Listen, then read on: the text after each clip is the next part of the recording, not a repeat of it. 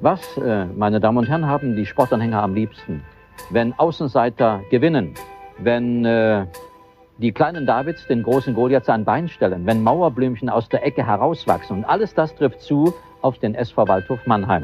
Mit diesem Tor von Paul Linz holte Waldhof den noch fehlenden Punkt für den Aufstieg in die erste Bundesliga. Blau-Schwarz, ein neuer Farbtupfer in der Fußball-Bundesliga. Ehrgeiziger junger Kicker mit 42.000 ausverkauftes Südweststadion.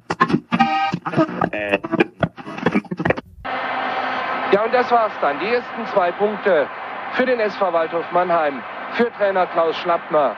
Riesenjubel. Er holt seine Spieler einzeln vom Feld. 2 zu 0 Sieg über den letztjährigen Meisterschaftszweiten über Werder Bremen.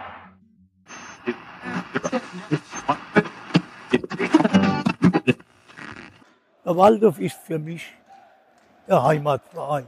Der Verein Nummer eins in meinem Leben. Einer der größten Vereine. Enorm äh, wichtiger Verein. Äh, das äh, hat sich bei mir nie geändert. Ist ein Traditionsverein und hat eine riesige Kult. Gibt ja irgendwo so ein Buch von mir, Waldorf ist mein Leben und es trifft zu. Ein Stück Heimat ist der Waldhof auf jeden Fall geblieben. Wird es auch immer sein. Der Waldhof ist für mich Kult.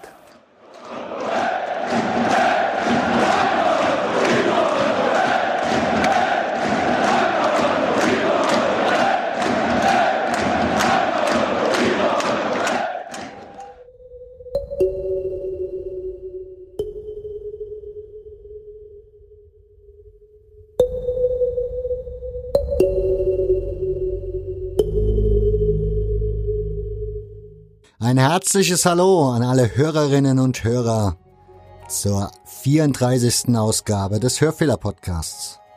Mein Name ist Nick und ihr habt es ja schon gehört, es geht um den SV Waldhof Mannheim. Dazu habe ich mir eingeladen Martin Willig, seines Zeichens Mitarbeiter des Fanprojekts des SV Waldhof und Mitautor des Buches 111 Gründe, den SV Waldhof Mannheim zu lieben. Mehr Kompetenz geht, glaube ich, nicht.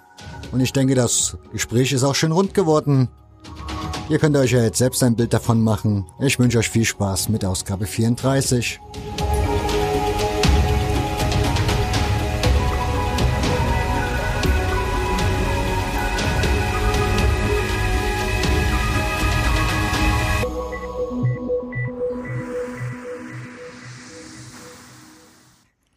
Grüß dich Martin.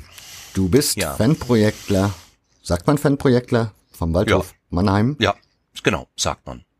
Wie kommt man dazu, also zu so einem Fanprojekt als Mitarbeiter? Ja, das, ich kann jetzt natürlich nur von meiner Entstehungsgeschichte sprechen, die ist äh, kurios genug. Ähm, ich bin quasi über den Pfarrer auf dem Waldhof zu dieser Tätigkeit gekommen. Ähm, der hatte eine Mitarbeiterin in seiner Kindergartengruppe ähm, und die war die Projektleiterin des Fanprojekts beim Sportkreis Mannheim und hat äh, nach dem Ausscheiden von zwei Mitarbeitern verzweifelt nach zwei neuen Mitarbeitern gesucht und ähm, ich hatte zwei Wochen vorher mit dem Pfarrer eine Stadionführung im Karl-Benz-Stadion gemacht, weil ähm, ich der Nachbar von dem Pfarrer war. Ich habe quasi äh, unterhalb von dem Pfarrbüro gewohnt und dadurch lernte ich den Pfarrer kennen und der sagte mir eines Tages, er sei zu einer Stadionführung eingeladen und wusste, dass ich Waldhof-Fan bin äh, und darf eine Begleitperson mitnehmen und äh, das hat er mich dann dazu eingeladen, dass ich ihn quasi begleite, weil irgendwie jemand, äh, auch ein Freund von mir, keine Zeit hatte und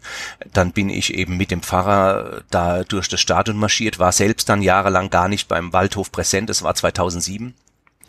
Und äh, dann hat ihm das wohl so gut gefallen, dass er sich daran erinnert hatte, dass ich ihn begleitet habe. Und dann sagte er eben zu der Kindergartenleiterin ähm, Barbara Theis, ja, er kennt ja jemanden. Der soll doch mal Kontakt mit mir aufnehmen. Und äh, so kam ich dann quasi wie ja die Jungfrau zum Kind äh, zu dem Job. Und das war eigentlich ein Glücksfall für mich, weil ich äh, Hobby und Beruf damit verbinden konnte. Das heißt, Fußballfan warst du vorher schon? Ja, also ich gehe seit meinem äh, zwölften Lebensjahr zum Fußball und habe mich auch vorher schon dafür interessiert, war aber noch nicht so ganz äh, festgelegt auf einen Verein und hatte dann auch ein lustiges äh, Erlebnis, wie ich zum SV Waldhof kam, nämlich zu einem ein späterer Hul, ein Freund von mir, der drei Jahre älter war wie ich, der hat eines Tages befohlen, dass ich mal mitgehen soll zum Waldhof. Und äh, dann wurde man äh, relativ schnell infiziert. Also wie sowas funktioniert, brauche ich glaube ich dir nicht zu sagen. Der Fußball, seine Faszination und alles was drumherum ist, das ähm, befällt einen dann und dann ist man äh, plötzlich befallen vom Waldhof-Virus oder von seinem Lieblingsverein. Wie sah so die Mitarbeiter, also die Stellenausschreibung aus für so ein Fanprojekt Mitarbeiter?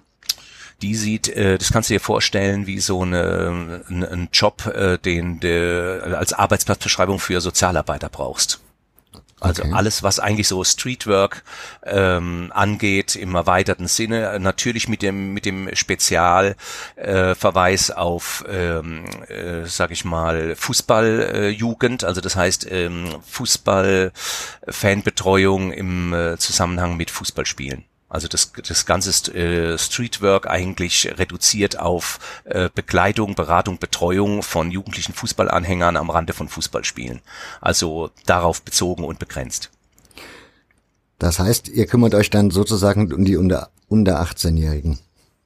Ja, im, im äh, besonderen Falle ja. Also äh, wir haben da so spezielle Projekte wie diese U18-Fahrten, die äh, 14 bis 18-Jährige betreffen. Also eigentlich geht unsere Arbeit mit dem 14. Lebensjahr äh, mit den Jugendlichen los, aber sie hört nicht mit 18 auf, sondern eigentlich, ähm, wenn man das nach dem Sozialgesetz äh, nimmt, von geht es von 14 bis 27. Okay. Und wie kommen Und die Leute zu euch? Also wie finden die wie kommt der Kontakt zustande oder der Weg, dass man sich, kommen die automatisch zu euch oder?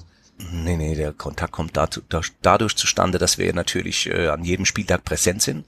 Das heißt, wir machen durch diese Spieltagsbegleitung natürlich Heim- und Auswärtsspiele äh, komplett mit. Das heißt, wir fahren damit oder sind eben dann auch vor Ort, haben auch eine Anlaufstelle direkt im Stadion, ein sogenanntes Fancafé, mhm. das dann natürlich auch besuchbar ist, das normalerweise unter der Woche auch Öffnungszeiten hat wo die Fans dann kommen können. Das ist öffentlich und das ist natürlich auch immer ein freiwilliges Angebot. Es ist also so, dass ähm, ja, dass diese Jugendlichen dann zu uns kommen und da Tischkicker spielen können, Dart spielen, ähm, Faninfos bekommen, also alle möglichen Sachen, die äh, Sachen, die in, äh, in und um den SV Waldhof halt sich äh, abspielen. Und die Kontakte entstehen aber im Wesentlichen durch die Fanbegleitung, also durch die durch die Kontakte an den Spieltagen, sei es im Block bei Heimspielen oder eben dann auf der Fahrt zum Auswärtsspiel in Zügen, in Bussen oder auch dann da im Gästeblock. Dieses Fanprojekt in Mannheim, wie lange gibt's das schon?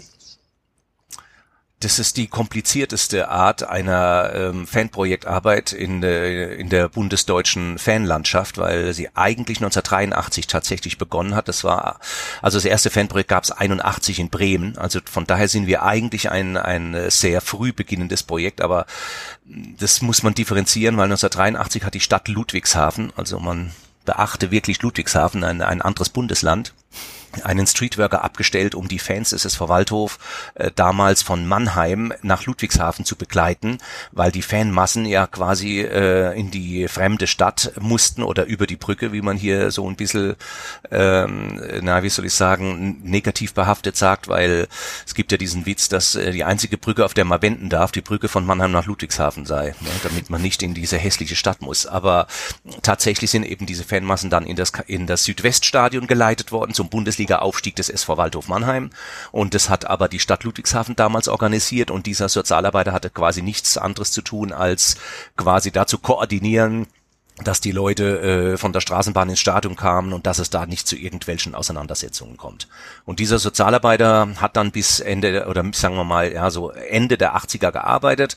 Dann gab es ein ehrenamtliches Projekt mit zwei Frauen, die das sehr engagiert ähm, auf dem Waldhof selbst durchgeführt haben, auch wieder bei der Kirche überraschenderweise bei der evangelischen, über die ich ja dann auch zum Projekt kam.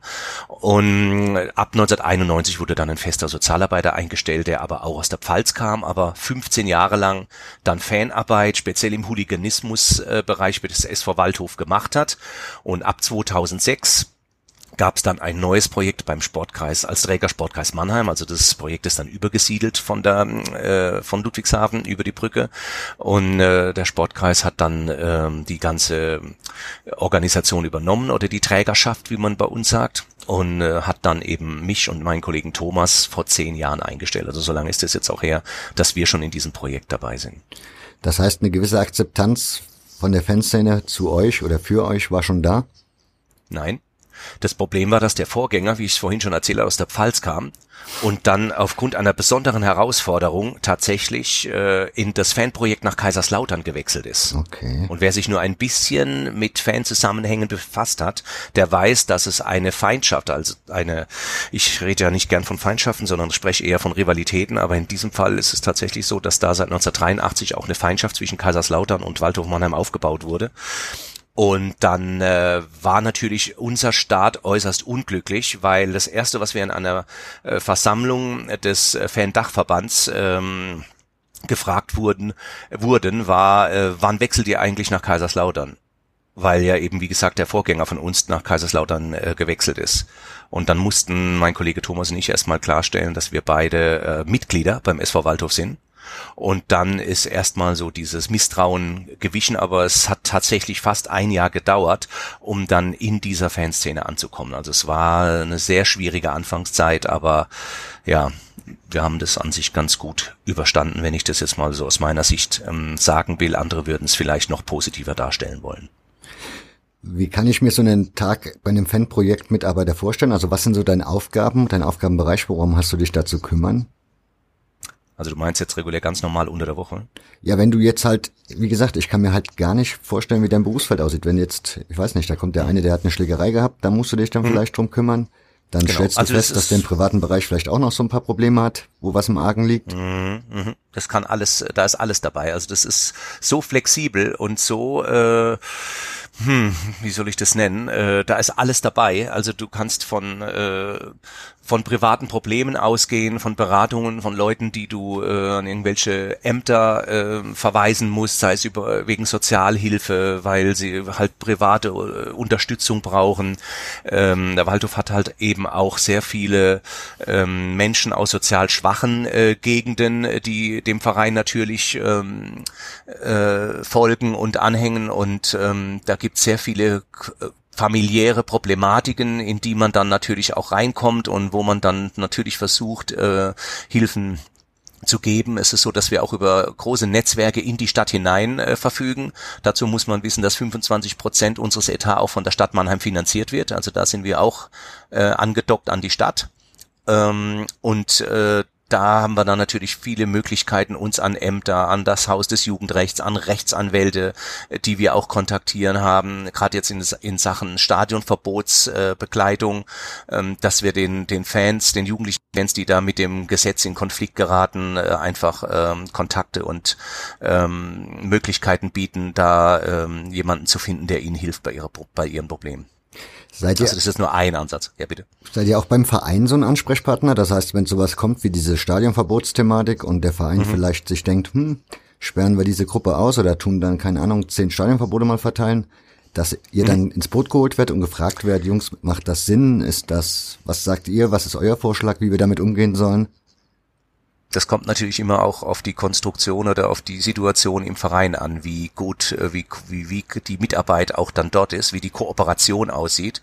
Ähm, es ist so, dass wir grundsätzlich äh, ein Anhörungsrecht haben als Fanprojekt, was schon mal sehr gut ist, ähm, dass wir äh, in dieser Anhörungskommission sind, die ähm, zusammen mit dem Vertreter des Vereins, in dem Fall des äh, Stadionverbotsbeauftragten, äh, mit dem Verein an einem Tisch sitzen und dann über die Problematik äh, des jeweiligen jeweiligen Kandidaten, äh, Klienten sprechen, ähm, die da passiert ist. Und die letztendliche Entscheidungspflicht liegt natürlich dann schon beim Verein, äh, um dann zu entscheiden, was da passiert. Aber äh, wir sind da auf jeden Fall in diesem Gremium mit dabei und äh, haben zumindest ein Anhörungsrecht, wenn auch kein Entscheidungsrecht.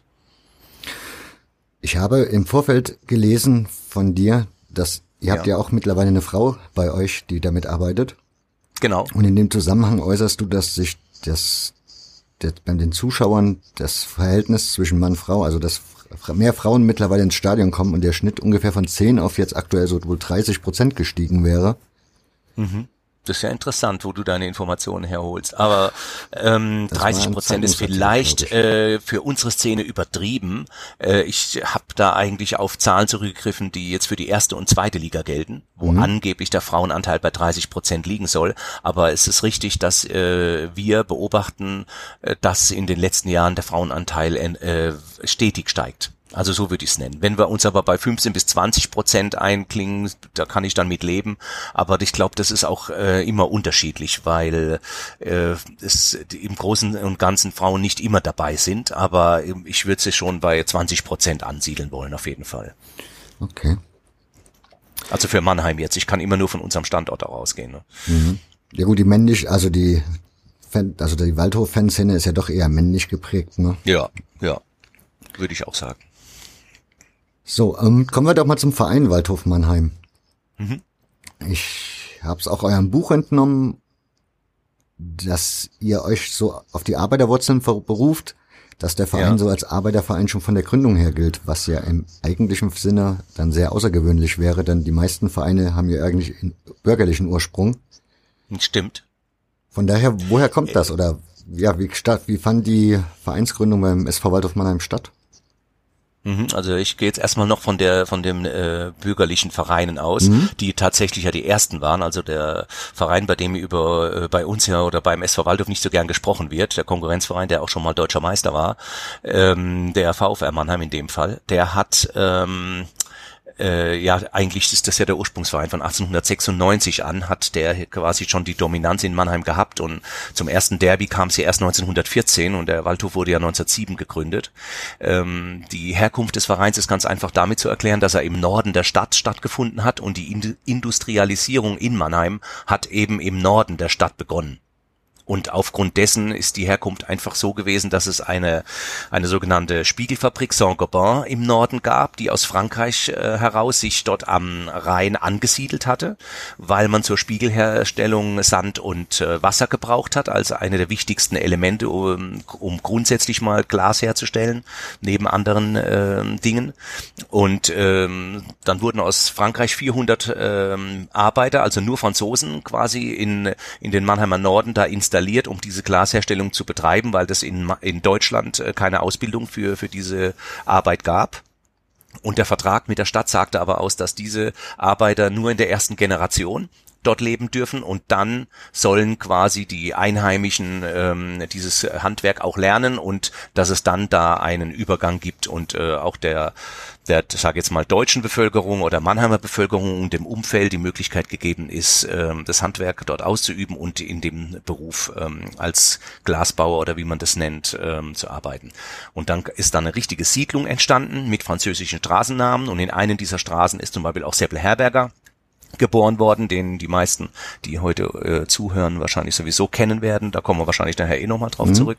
Und so ist dann diese Siedlung äh, mit dieser Glasproduktion entstanden und daraus äh, hat ein sehr findiger, ähm, der damalige ähm, Chef dieses Unternehmens, ein, ein Dr. Mayer, der hatte schon sehr ähm, wie soll ich sagen, der ähm, soziale Hintergründe, der hat schon so ein bisschen darauf geachtet, dass seine Arbeiter in der Freizeit auch sinnvolle Beschäftigungen äh, machen oder nachgehen und hat dann einen Sportplatz bauen lassen. Er hat die Leute da turnen und äh, Sport treiben lassen und im Zuge dessen ähm, hat dann der 1907 gegründete SV Waldhof auf diesem 1905 gebauten Platz, einer der ältesten in Deutschland übrigens, neben dem der Stuttgarter Kickers, im sogenannten Schlammloch ähm, die ersten Spiele des SV Waldhof austragen dürfen bis 1911.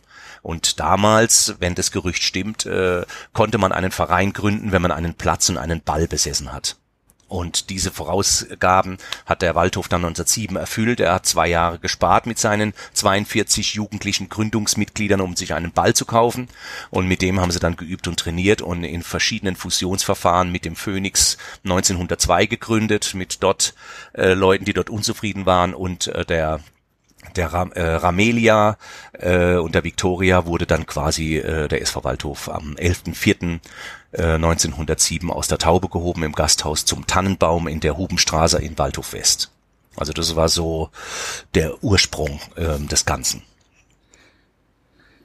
Ja, kannst du so ein bisschen noch was zu dieser, zu den ersten Jahren sagen? Das ging ja dann erstmal logischerweise in der untersten Liga los, ging dann aber genau. auch relativ schnell nach oben. Richtig. Man hat quasi 1914 schon die oberste Spielklasse erreicht. Also 1907 hat man natürlich noch nicht am Spielbetrieb teilgenommen, sondern erst im Jahr 1908.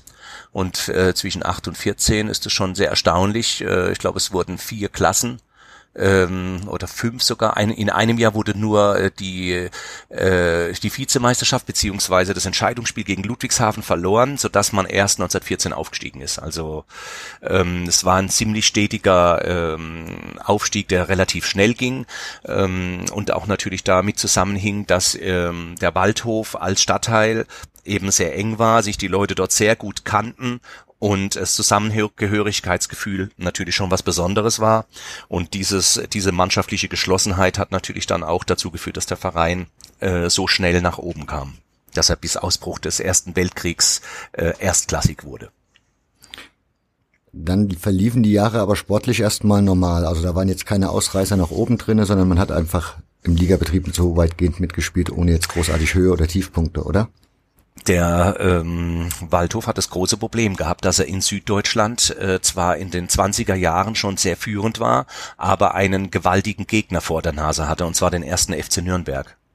Und dieser erste FC Nürnberg war tatsächlich die Mannschaft, die auch noch bis in die 30, späten 30er Jahre hinein dem Waldhof eigentlich ähm, alles verbaut hat, was möglich wäre. Also was wäre sogar denkbar gewesen, ähm, in den 20ern, Anfang der 20er und sogar in den äh, fast kompletten 30er Jahren die ein oder andere Meisterschaft und Pokal zu holen. Aber die entscheidenden Spiele fanden immer gegen Nürnberg statt, dem späteren Titelträger, und gegen die hat der Waldhof verloren. Also wenn man eigentlich von einem Rivalen sprechen möchte, dann dürfte der nicht Kaiserslautern, sondern Nürnberg heißen, weil sogar bis zuletzt im Jahr 2001, als der mögliche Bundesliga-Aufstieg möglich war, der erste FC Nürnberg einem wieder die Super versalzen hat. Also das war Pech für den Waldhof, so müsste man es eigentlich nennen die großen Spiele selbst Anfang der 20er Jahre mit Seppel Herberger und dem legendären 3H-Sturm Höger Hutter Herberger, ähm, die endeten immer äh, mit Stuhlfaut und Kalb und Co. vom ersten FC Nürnberg, weil die sich dann immer knapp in allerdings auch dramatischen Spielen zum Teil durchgesetzt haben.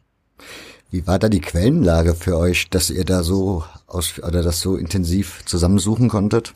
War das schwierig in Mannheim oder Habt ihr ein gutes Vereinsarchiv mm, oder? Es, es gab drei äh, Zeitungen zu der Zeit in Mannheim, äh, auf die man sich berufen konnte, zumal ja auch noch linksreinig ähm, die ASZ äh, beziehungsweise die die die die Rheinpfalz ähm, äh, gewesen ist. Da konnte man sich schon bedienen, wobei manche Informationen schon sehr widersprüchlich sind, zum Teil auch die Ergebnisse falsch waren. Wir haben da einen sehr findigen ähm, Menschen in unserem Verein, also vom Fanclub Doppelpass, der Bernd Dietrich, der sich ja speziell auch um die äh, Belange von Otto Siffling, der größten Vereinslegende, sehr verdient gemacht hat, der meines Erachtens auch das größte Archiv, das es über Sifling gibt, in ganz Deutschland äh, hat. Also das behaupte ich jetzt einfach mal und auch einen sehr schönen Katalog zusammen mit dem ähm, Fanclub Doppelpass rausgebracht hat zu 100 Jahren Otto Sifling im Jahr 1912. Was umfangreicheres habe ich kaum gesehen, auch über eine Person, wie man es so beschreiben kann. Und ähm, um auch diese Lebensgeschichte von Sifling einfach transparenter zu machen, äh, hat er es einfach geschafft, aus allen möglichen Quellen, äh, vor allen Dingen auch Archiven äh, äh bundesweit, ähm, so eine, eine sehr lückenlose ähm, äh, Geschichte, Historie für den Waldhof äh, zusammenzustellen. Ähm, der Waldhofer hat auch relativ früh schon, ich glaube ab dem Jahr 1928, ein Vereinsheft geführt, aus dem auch einige Informationen hervorgehen, so dass man schon eine sehr, sehr gute Recherche äh, haben konnte und, und, und Informationen um, um zu wissen, wie der SV Waldhof äh, sich entwickelt hat und was da passiert ist zu der Zeit. Wenn man so schaut, der Waldhof hat in den 30ern recht erfolgreich Fußball gespielt. Also Stimmt. sehr erfolgreich, wenn man so möchte. Ja. Und das ist so ja sagen. dann immer so, ja, das ist halt die deutsche Geschichte, dann kriegt man ja. immer gleich so ein Auer im Kopf so und fragt das. sich, hm, ist das alles mit sauberen Dingen zugegangen oder wie hat, ja, wie stand der Waldhof in der NS-Zeit da? Gab es da Unterstützer oder war da das sind jetzt äh, Sachen, da würde ich also sagen, Unterstützer auf keinen Fall. Äh, es stimmt, dass natürlich gerade die äh, NS-Zeit die äh, Paradezeit des SV Waldhof war. Es ist ja so, dass jeder Verein einen sogenannten ähm, Betreuer, ich glaube, der kam sogar aus der SS, äh, an die Seite gestellt bekommen hatte, um den Verein ähm, natürlich auch nationsgetreu irgendwie zu führen oder dass man aufpasst, dass die nicht neben rausgehen. Aber es ist ja so, dass der Waldhof grundsätzlich schon immer ein SPD-lastiger, ähm, also wenn man damals auf die Politikebene hebt, äh, Verein war. Also die meisten Mitglieder waren äh, von der SPD und äh, auch später, sogar direkt nach dem Krieg, die ganzen äh, Gewerkschaftssachen, die auch über äh, Walter Spargerer dann entwickelt wurden, ähm, haben eigentlich eher einen ähm, SPD-lastigen Hintergrund beim Waldhof. Also von äh, NS oder dass da irgendjemand ähm, jetzt besonders sich ähm, bemüht hätte, so wie vielleicht äh, jüdische Großunternehmer beim VfR Mannheim, die damals äh, als Sponsoren auftraten, lässt sich für den Waldhof jetzt in diesem Bereich nicht bestätigen. Also wir haben da keine Hinweise, dass es hier jetzt explizit äh, Unterstützung vom NS-Regime für den Waldhof gab. Umso ähm, überraschender ist es aber trotzdem, dass äh, der Waldhof in der Gauliga-Zeit, die von 1933 bis 45 ging, den größten Teil der, der Titel dort in dieser Gauliga-Meisterschaft abgeräumt hat, auch wenn es dann in der Endrunde wieder mal gegen Schalke und ähm, Nürnberg nicht gereicht hat aber ich würde das einfach auf das äh, tolle Potenzial an guter Jugendarbeit und an talentierten Fußballern zurückführen, weil nicht umsonst hatte der Waldhof ja auch mit Siffling dann einen herausragenden Nationalspieler in der Zeit zwischen 34 und 38 und äh, der Waldhof geht aber nach der NS-Zeit als großer Verlierer heraus, weil mit dem Beginn des Zweiten Weltkriegs eben auch die Talente eingezogen wurden und zum Großteil leider auch im Krieg gefallen sind. Und damit ist dann eigentlich auch der Niedergang des Waldhof ab dem Jahr 1954 in die zweite Liga ähm, besiegelt. Denn 40 Jahre lang hat man zwischen 1914 und 1954 in der obersten Liga gespielt. Also ich würde es aber jetzt nicht von der NS-Zeit ab, äh, abhängig machen oder dass da irgendwelche Einflüsse geltend gemacht wurden, die dafür, ähm, die dafür, die daran schuld waren, dass das so gewesen wäre.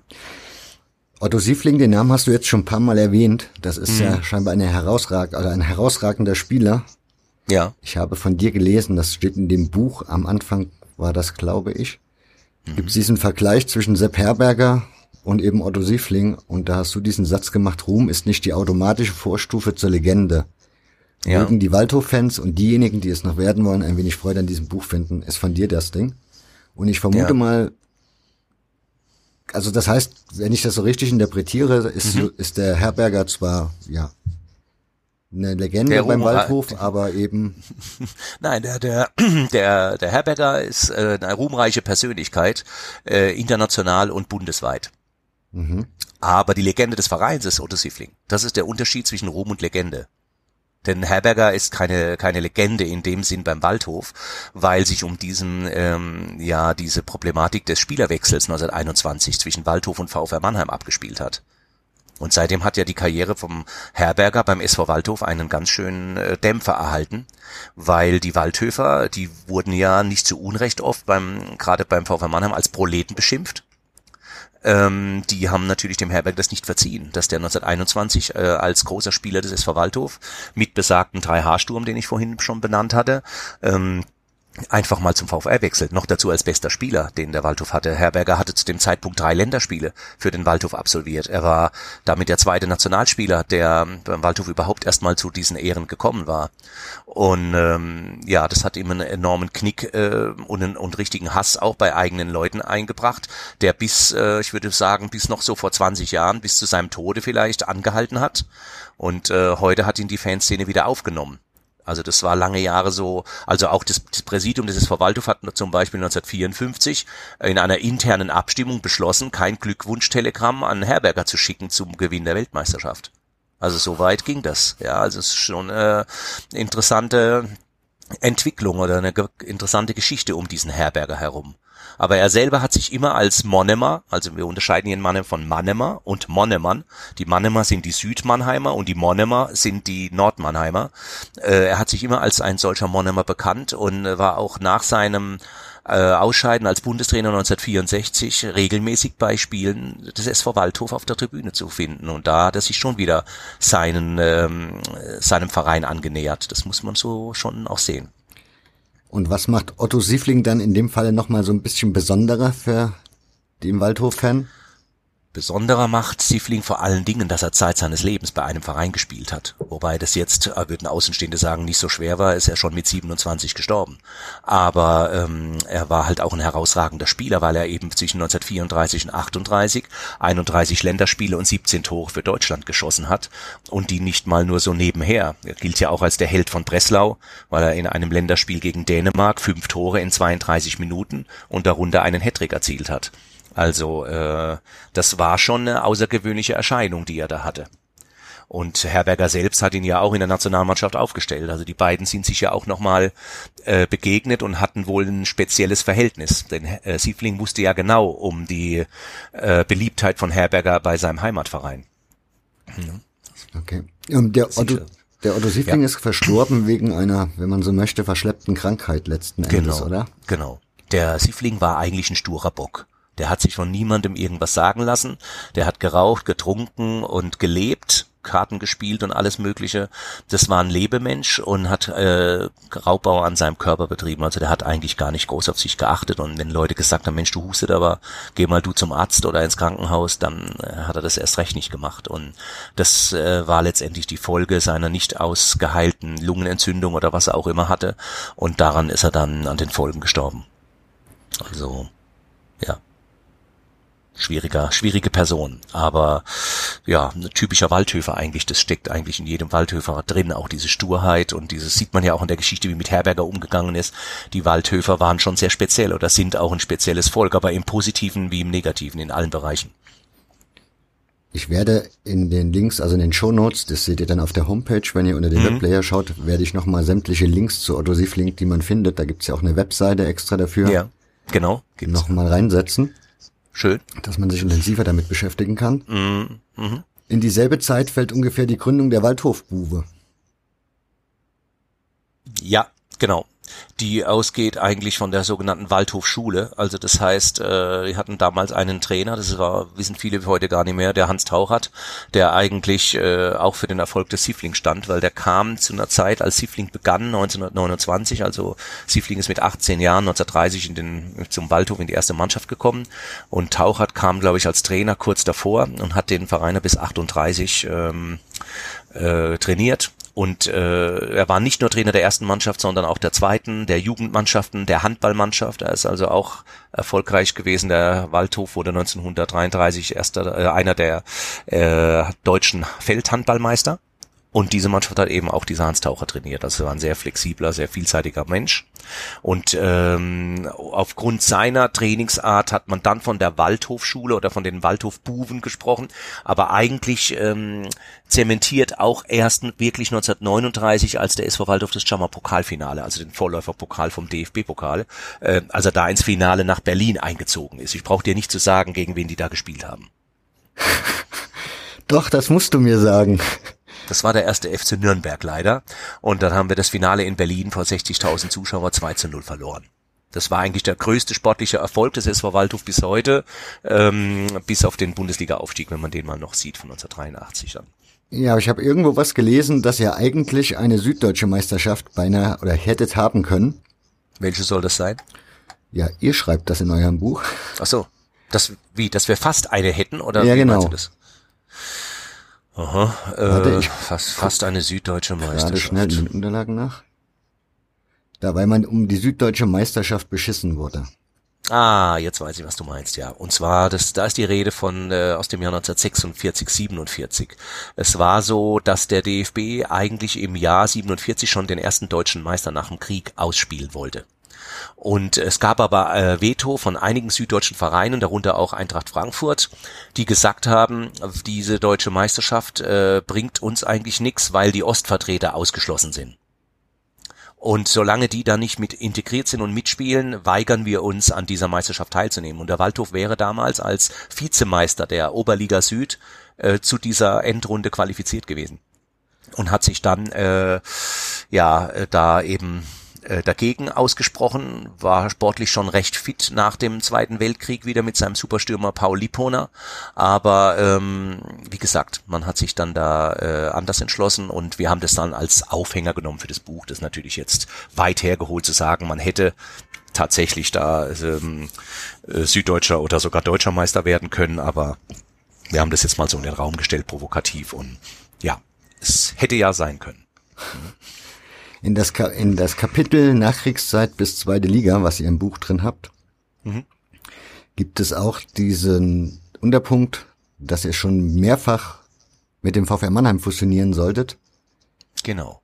Ist das ein Thema, ja, erzähl mal ein bisschen was zu der Geschichte, Historie dieses das ist sehr, ähm, die ersten Fusionsgedanken kamen in, ähm, zu Beginn der 60er Jahre, als der Mannheimer Fußball seinen ersten Tiefpunkt hatte, der noch viel schlimmer wurde später, das wusste man nur damals noch nicht, dass beide Mannschaften in den Untiefen der zweiten Liga abgetaucht waren als langjährige Teilnehmer der Oberliga, also der, dem Vorläufer der Bundesliga, ähm, hat man dann auch kritische Kommentare im Kicker oder in anderen Sportzeitungen. Auf die einheimische Presse ging sowieso immer nie zimperlich, auch mit den mit beiden Vereinen um ähm, gelesen, dass es hieß, der Mannheimer Fußball muss jetzt wieder etwas tun, um auch äh, für mehr Aufsehen zu sorgen oder beziehungsweise äh, bundesweit sich wieder besser darzustellen. Immerhin als siebtgrößte Industriemetropole, das kann es nicht gewesen sein. Und so kam kamen dann erste Ideen auf, eine Fusion zu machen, die dann aber von den Mitgliedern, also ich rede jetzt auch nur mal den, von den der Waldhöfer, ähm, abgeschmettert wurden. Äh, ich meine mich erinnern zu können, dass dieses Thema mindestens fünfmal bis Anfang der 2000er ähm, äh, Thema war und aber 2003 war es wohl ganz extrem, weil da stand es wirklich kurz davor, wirklich zu einer Fusion zu kommen, auf Druck äh, der Stadt die auch mit den mit der MVV, den Mannheimer Versorg, Versorgungs- und Verkehrsbetrieben, ähm, äh, da Druck ausgeübt hat, weil sie auch dann gesagt haben, wir stellen euch einen größeren Betrag zur Verfügung, wenn es zur Fusion kommt und werden Sponsor bei euch. Und dann haben sich tatsächlich die ersten äh, konstruktiven, sagt man heute, äh, Menschen zusammengesetzt, die an äh, der Gründung eines Fan-Dachverbands, wie er heute Pro Waldhof heißt, äh, gearbeitet haben. Und der äh, Gründungsgedanke war eigentlich äh, gegen die Fusion zu äh, votieren und diese durchzusetzen. Und äh, mit dem Gründungsdatum von Pro Waldhof, dem heutigen Fan-Dachverband, äh, ist eigentlich auch die erste große, äh, wie soll ich es nennen, nennen, ähm, Aktion gelaufen gegen die Fusion und die ist dann erfolgreich auch durchgezogen worden. Man hat die tatsächlich dann ablehnen können. Ähm, ja, dazwischen gab es dann immer natürlich auch noch diese Bestrebungen von Dietmar Hopp, den Waldhof zu übernehmen, nachdem äh, die, die, da hat sich die Fanszene auch enorm dagegen gewehrt mit Erfolg. Und ja, so, so konnte der SV Waldhof erhalten bleiben. Also das war 2003 einem, eigentlich der letzte Höhepunkt von mehreren Anläufen, immer mal wieder eine Fusion mit dem VfR anzustreben. Ich nehme an, das beruht aber dann immer auf Mitgliederentscheidungen, oder? Ja. Äh, letztendlich war es so, dass der Fan-Dachverband alles vorbereitet hatte in Sachen von Flyern, von Argumentationen, äh, das den Mitgliedern auch nahezubringen, so dass dann auch äh, dafür ein Votum gefunden werden konnte. Gerade bei dem Thema Dietmar Hopp, ich meine, wenn man sich heute die TSG Hoffenheim anschaut, wie die dasteht, welche Erfolge die so hat. Ja. Er ist halt nicht der typische Mäzen, ne? Also der, wobei weiß man nicht, dass wir die Geschichte irgendwann mal zeigen, wie das läuft. Gibt es einen typischen oder wie würdest du einen typischen ja, Mäzen? Ja, typisch ist so, man kommt hin, dann will man, dass das alles so nach seinen eigenen Spielregeln läuft. Irgendwann stellt man fest, Fußball funktioniert nicht so und dann packt man den Koffer und der Verein ist vor die Wand gefahren. Mhm, so würde ich jetzt mal typisch darstellen. Ja, okay. Also wenn du das so beschreiben willst, du meinst, dass er sein, eigentlich sein Lebenswerk dahin gesehen hat, seinen eigenen Verein irgendwo äh, nach oben zu bringen, was ihm ja gelungen ist, aber man muss ja die Vorgeschichte auch sehen, dass er ja überall ähm, hausiert hat. Also er war ja sowohl in Sandhausen, in Karlsruhe, in Kaiserslautern bei uns, ich weiß gar nicht, ob er bis nach Darmstadt gegangen ist, um dort sein Projekt vorzustellen und es mit, mit äh, dortigen Mannschaften umzusetzen. Es sind auch noch andere Namen im Gespräch. Und nachdem die ihm alle abgesagt haben, hat er halt dann seinen Heimatverein äh, genommen und den nach oben gebuchtet. Ja, könnte man sagen, er war seiner Zeit voraus. Ja. Heute würde er wahrscheinlich sagen. besser Also ich, ich lasse äh, Dietmar Hopp als Mensch auch gar nicht schlecht dastehen. Also allein, was er an sozialen Projekten gemacht hat, ich bin ja selbst Sozialarbeiter, das nötigt schon Respekt ab, wie viele Menschen auch unter ihm Arbeit bekommen haben und die soziale Ader, die er da hat, das ist sehr löblich und toll. Und äh, die andere Sache mit seinem Fußballverein, ja gut, die macht er halt und ja, das, das sind, glaube ich, zwei verschiedene Dinge. Wenn du aber sagst, dass er beim, beim Waldhof im Gespräch war und mhm. die Mitglieder dann letzten Endes dagegen gestimmt haben, War er denn dann auch auf der Mitgliederversammlung präsent und hat seine Ideen oder seine, ja, wie er sich das so vorstellt, vorgetragen? Nicht, dass, nein, nicht, dass ich wüsste. Also zu der Zeit äh, war ich selber gar nicht in Mannheim, als diese ganze Geschichte mit dieser Übernahme, ich sag's mal in Anführungszeichen, äh, gelaufen ist. Ähm, als die aktuell war, aber ich meine nicht, dass er eben äh, dort war. Aber ich will jetzt nichts mit hundertprozentiger Sicherheit sagen. Da gibt es sicher Leute, die das besser wissen. Aber ähm, ich weiß es nur, dass es ein, ähm, dass es da wohl ein wichtiges Ringen oder ein ganz intensives Ringen gab, um äh, auch den SV Waldhof von seiner hübschen Idee zu überzeugen, weil ich es äh, gibt auch im Internet das ein oder andere ähm, Wappen, das sogar schon kreiert wurde, wie der Waldhof aussehen würde, wenn äh, der Dietmar Hopp da eingestiegen wäre. Ist dieses, ist das eigentlich so ein Kosmos nur auf den Waldhof bezogen? Also ist man in der Stadt Mannheim, wäre man da sehr zufrieden gewesen mit der Lösung Hopp?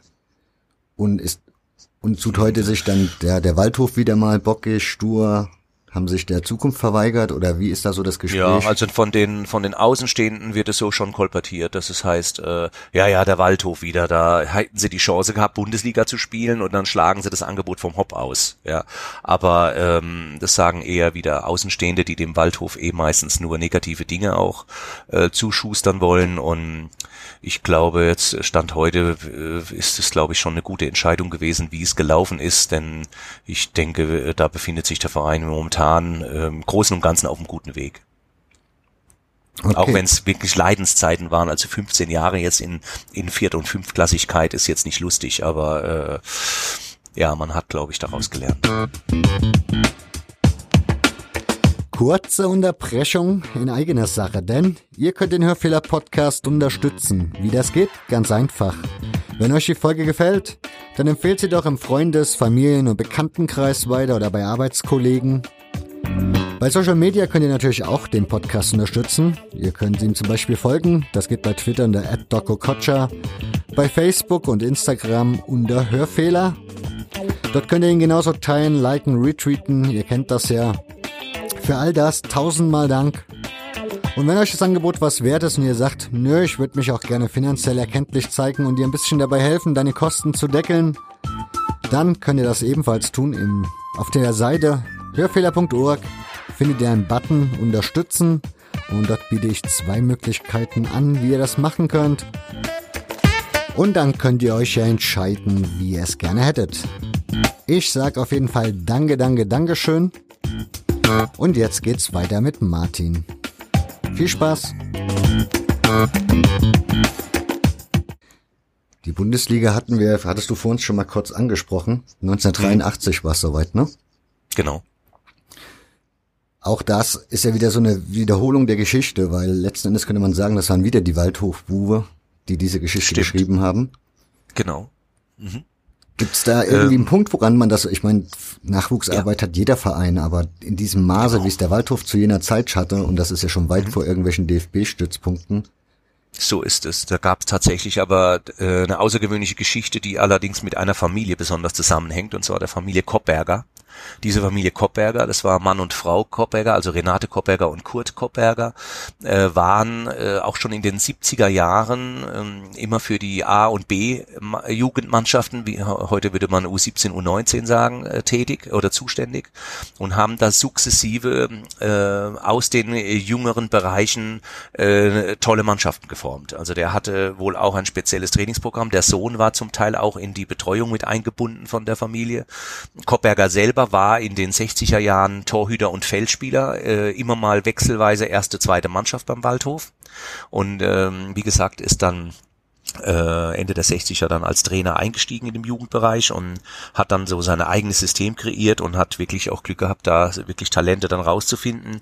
Der Waldhof hatte dann auch schon Ende der 70er Jahre als Vorreiter ähm, immer so ein bisschen Zugriff auf äh, die Seite über den Rhein rüber, also in die Pfalz, in den tieferen Odenwald, um auch bis nach Bruchsal runter, um äh, interessierte, talentierte Fußballer dann auch abzuholen unter abenteuerlichen Umständen mit irgendwelchen deutschen Bussen.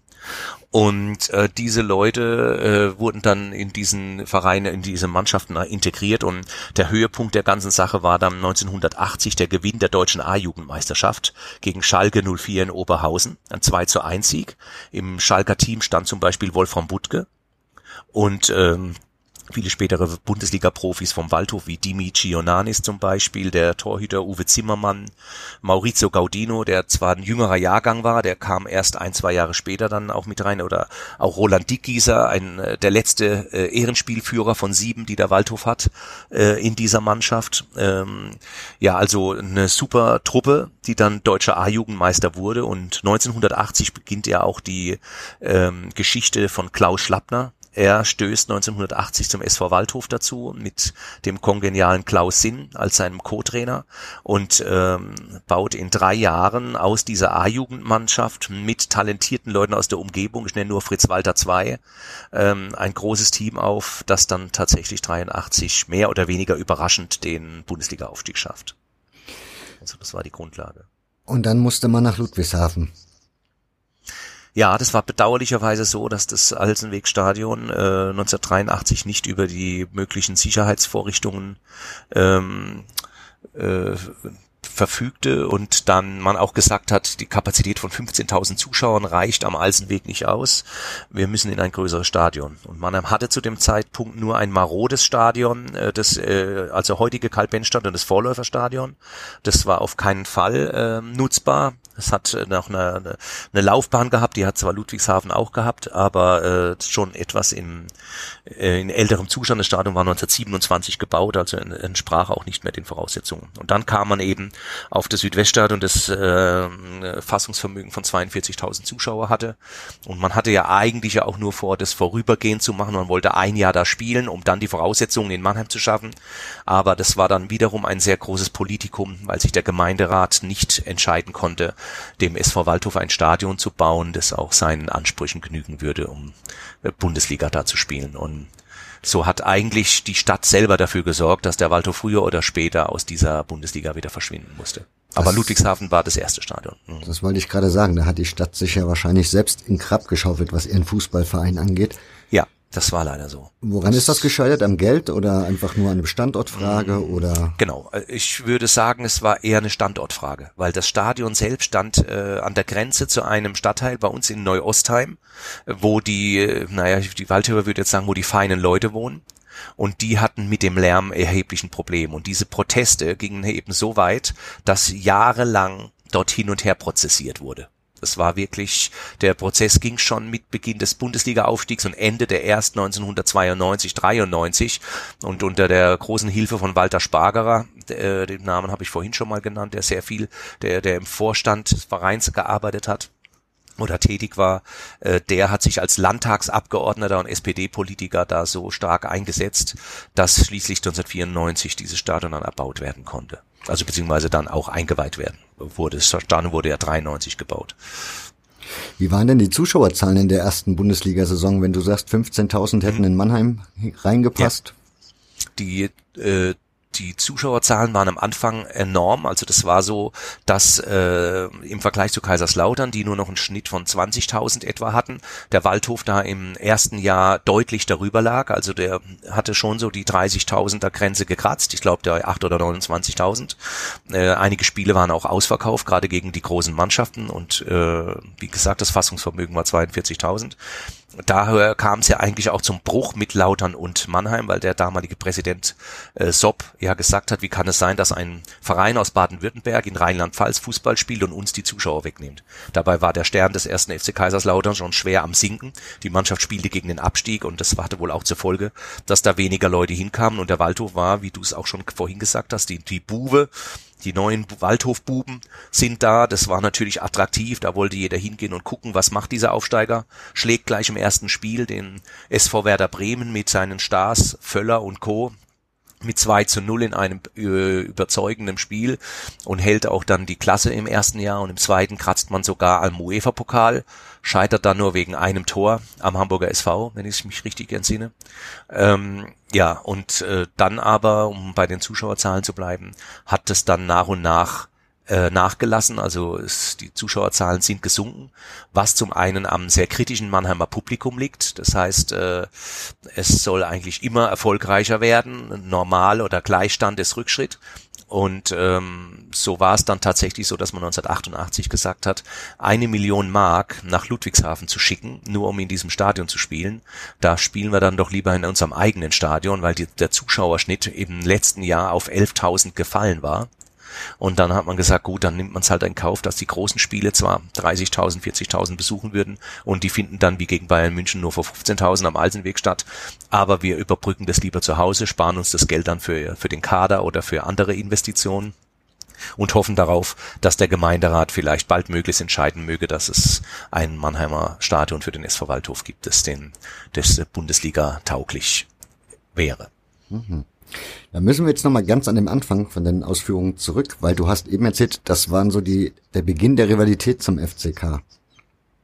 1983, ja. Genau. Das war der Auslöser dieser, ah, okay. ja, dieser Feindschaft, wie es, wie es ja so gerne in den Fußballkreisen heißt. Wie hat sich das dann so weiterentwickelt? Dass es so extrem ja, ist, das, dann die Vergangenheit das war? wurde das wurde zum Beispiel äh, herzhaft auf dem Platz ausgelebt. Also ähm, eine eine eine Figur, die da besonders stand, war der Gary Ehrmann, der Tormann von Kaiserslautern, der auch nichts ausließ, um dem Waldhof mal einer auszuwischen. Also ich denke an die legendäre Ohrfeige, die Attila Bierlik ihm bei einem Punktspiel 1997 gegeben hat, ähm, als sich Ehrmann vor ihm aufgebaut hat, um wegen eines rüden Foulspiels wohl an äh, an dem Verteidiger Wagner und äh, Bierlik war drei Minuten vorher eingewechselt worden und dann äh, hat er eben Ehrmann geohrfeigt, wurde vom Platz gestellt und seitdem war der Bierlik Kult, weil er dem Ehrmann eine geknallt hatte. Ne? Ähm, bis heute wird der Name immer wieder gern erwähnt, er findet sich ja auch in dem Buch von uns gibt's ja äh, auch eine die kleine Geschichte dazu. Und es war auch so, dass zum Beispiel unser, unsere Stürmer, wir hatten so kleine wendige Stürmer wie Kalle Bührer zum Beispiel oder Fritz Walter, der ähm, Bührer zum Beispiel hat drei Elfmeter mal in einem Spiel gegen Kaiserslautern rausgeholt, also ich sage jetzt auch rausgeholt, ähm, wo sich auch unser Freund Ehrmann äh, bitterbös darüber beklagt hat und wo die beiden dann auch einmal aneinander geraten sind. Und es waren dann halt glorreiche Spiele. Der Waldhof gewinnt 4 zu 3 gegen Kaiserslautern und darunter sind drei Elfmeter. Davon der ein oder andere vielleicht fragwürdig, aber das trägt dann natürlich dazu bei, um diese, ähm, diese Konkurrenzsituation, möchte ich jetzt mal nennen, um nicht immer in den gleichen Begriff zurückzuverfallen, äh, anzustacheln. Okay. Es hat sich quasi dann von Saison zu Saison aufgebaut und die Fans bringen ja auch noch ihre Emotionen dazu äh, bei und es ist ja immer äh, für, für die Fans auch wichtig, nicht nur Gegner, sondern wirklich auch Rivalen zu haben und da bot sich halt äh, Kaiserslautern, glaube ich, auch perfekt an, ein Feindbild ja. äh, aufzubauen. Mannheim liegt ja, wie du gesagt hast, Grenzgebiet ist dann Ludwigshafen, also das ist eigentlich hm wer schon mal dort war, wird gesehen haben, da gibt's ja dann keinen Unterschied, sondern man fährt irgendwie die Straße lang und auf einmal steht man dann halt in Ludwigshafen. Ja, man muss schon über die Brücke fahren, wenn man nicht äh, mit dem Boot fährt. Also das, äh, es gibt ja noch eine Fähre, die in Altrip fährt, also von von äh, beziehungsweise von Altrip dann nach Neckarau. Okay. Die, das kann man, da kann man ja auch dann, ähm, sage ich mal, die Grenze überqueren, wenn man den Rhein jetzt als Grenze nimmt. Aber es gibt ja auch noch eine zweite Grenze im Norden von Mannheim, also nach äh, Sandhofen kommt ja Lampertheim. Wir sind, wir sind ja dann auch in der hessischen Landesgrenze. Also Mannheim liegt quasi im Dreiländereck zwischen Hessen, ähm, Rheinland-Pfalz und Baden-Württemberg. Die meisten Leute, die in Baden-Württemberg wohnen, wissen gar nicht, dass Mannheim noch zu Baden-Württemberg gehört, weil es wird immer entweder Hessen oder Rheinland-Pfalz zugeschustert. Mhm. Dabei ist es die drittgrößte Stadt. Im Moment leider nur die drittgrößte. Man war lange Zeit sogar die zweitgrößte in Baden-Württemberg.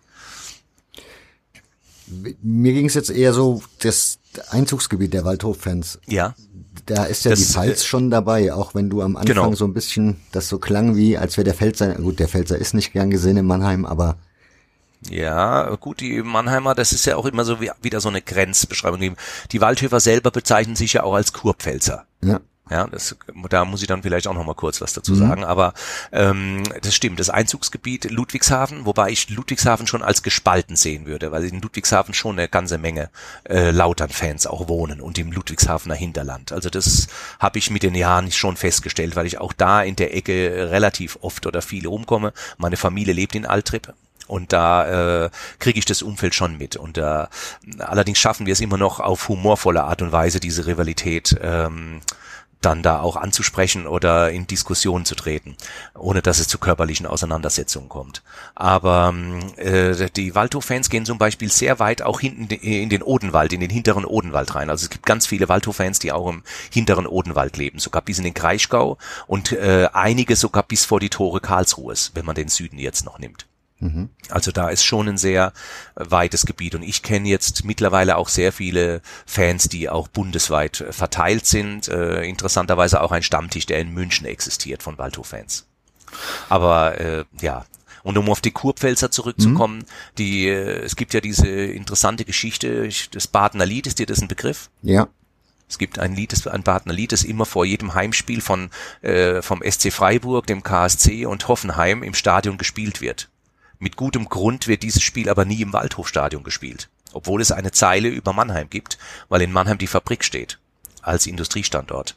Ähm, das liegt einfach daran, dass die Mannheimer sich als Kurpfälzer fühlen und dann sagen, nur weil ein französischer Kaiser, Napoleon damals, äh, Mannheim dem Großherzogtum Baden geschenkt hat, sind wir noch lange keine Badener. Und so kam dann quasi diese Abgrenzung zwischen Baden und Kurpfalz zustande. Das geht eigentlich noch viel weiter, aber das ist jetzt nur mal eine kurze Beschreibung gewesen von dieser Problematik. Aha. Haben wir aber es hat was mit diesem Grenzgebiet, ja, hat, wir haben mit diesem Grenzgebiet schon was zu tun. Also das ist, Mannheim liegt nicht umsonst an dieser Grenze zwischen Rheinland-Pfalz, Hessen und dann eben Baden-Württemberg. Das hat alles Einflüsse. Wir hatten ja eben die Stadionproblematik schon gehabt. Mhm. Irgendwann hat, war die dann ja dann doch mal gelöst und ihr habt das neue Stadion bekommen. Das, was ihr jetzt halt spielt. Ja. Ich hab's immer nicht so gern mit diesen Namen, die der, die die Stadien mhm. mittlerweile haben. Stimmt. Während CBS sagen wir immer in der Abkürzung, dann hat man, vermeidet man oft den ganzen Namen auszusprechen. Aber das hat die Zukunft auch nicht schöner gemacht. Warum, woran hat's gelegen die letzten Jahrzehnte, dass der Waldhof irgendwie zweite Liga war noch eine Zeit lang? Mhm.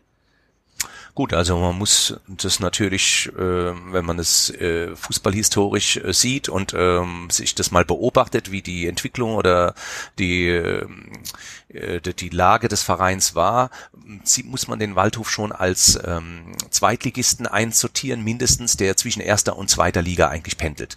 Denn wenn man sich die Tabellen in die und die Meisterschaftsverläufe anschaut in den äh, beginnenden 90er Jahren bis zum Ende, äh, dann war der Waldhof jedes Jahr eigentlich fast mit dabei aufzusteigen. Es hat immer kurz vor Schluss daran gescheitert, weil man ähm, bestimmte Spiele verloren hat, um den Sprung nach oben zu schaffen. Ich erinnere mich allein in den 90er Jahren mindestens an drei oder vier Spielzeiten, wo ähm, es knapp verpasst wurde, wo auch der Anspruch da war, sowohl im Verein als auch in der Stadt, der Waldhof muss jetzt hoch. Und äh, ja, das hat immer an Kleinigkeiten gelegen. Das Stadion war, glaube ich, weniger der Grund, sondern ich glaube, dass es auch ähm, intern ähm, sei es im Präsidium, im Aufsichtsrat, immer irgendwelche Dissonanzen gab, die letztendlich ähm, den großen Sprung ähm, versäumt haben. Also eine schlimme Personalie war Mitte der 90er Jahre, zum Beispiel nach dem Ausscheiden von Uli Stielicke, die Verpflichtung von Hans-Günther Neues, einem Urgestein des ersten FC Kaiserslautern. Also wie ein Verein auf so eine Idee kommen kann, so einen Mann da zu installieren, der, der auf lange Sicht keine, keine Zukunft hat, wenn er nicht wirklich von Anfang an einen riesigen sportlichen Erfolg da reinbringt. Ähm, das war eigentlich absehbar. Der war dann auch relativ nach kurzer Zeit abgesägt. Oder diese Personalie mit Stefan Kunz, der vom KSC dann kam, aber eigentlich ja ganz klarer Pfälzer ähm, äh, Bub war, obwohl er aus dem Saarland stammt. Äh, das ging auch nicht. Und das äh, war dann auch gleichbedeutend mit dem Abstieg in die äh, also eigentlich war es ja dann die Insolvenz äh, letztendlich, da kann dann der Kunst nichts dafür, hat aber sportlich da auch nicht viel ähm, äh, regeln können. Und so, so, so diverse Personalentscheidungen waren mitunter schwierig oder fragwürdig. Ähm, dann hatten wir ja diesen, diesen Uwe Rappolder, mhm. der ja eigentlich auch dafür stand, den Club hochzubringen und der eine große Qualität hatte, ähm, der natürlich aber auch mal 100 Spieler in einer Saison einfach mal so durch den Kader gerauscht hat irgendwie. Ähm, frag mich auch, was der für ein Netzwerk hatte, wo der, wo er da seine Kontakte hinbekommen hat oder wie er da auch partizipiert hat dran. Aber äh, Fakt war, dass er dann auch Leute wie Fatmir Vata oder den Erwin Skela aufge, ähm, besorgt hat oder in den Kader gebracht hat, die den Waldhof natürlich auch schon vorangebracht haben. Also wie gesagt, da stand man immer an der Schwelle zur Bundesliga und ähm, ja, also das sind eigene Fehler, die da betrieben wurden, dass es letztendlich nicht klappt und vielleicht auch mal falsche Ansprüche. Ähm, Stielige ist damals gescheitert, weil er kurz vor Ende der Saison, als man fast schon aufgestiegen war, dem Kader mitgeteilt hat, äh, dass man sich am Ende der Runde von dem einen oder anderen Spieler trennen will und damit war es ab mit der Motivation Klar. und die Mannschaft hat halt dann nicht mehr die Leistung gebracht. Also unterschiedliche ähm, Facetten, äh, so unterschiedlich oder so rauf und runter, wie der Waldhof ist, so waren halt auch seine Entscheidungen und das hat letztendlich zum Scheitern oder zum Nichtaufstieg geführt letztendlich. Der Waldhof hat ja viele große Spieler rausgebracht. Ja. Let ja, letztlich, die sich in der Bundesliga durchgesetzt haben. Also da haben wir mhm. Bundesligaspieler große. Ja, klar, auf jeden Fall. Aber Jürgen Kohler sprichst du wahrscheinlich an, ne? Genau, zum Beispiel. Christian Burns. Ja. Ja, genau. Also die, die äh, Liste ist relativ groß, auch wenn man noch sieht, wer da sonst noch so alles vom Waldhof in die Welt gewandert ist. Warum ja, finden die nie den Weg zurück zum Waldhof?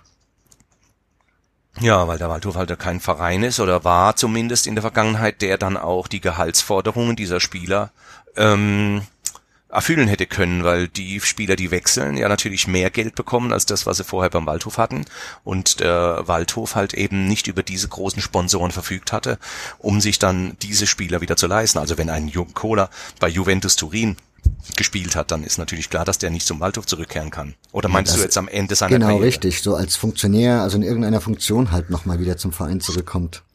Ja, das war ja aber der Fall. Jürgen Kohler war ja mal äh, zwischenzeitlich Berater beziehungsweise dann in so einer Art Managerfunktion, die mhm. er ja selbst dann nach relativ kurzer Zeit wieder eingestellt hat, was sehr schade war.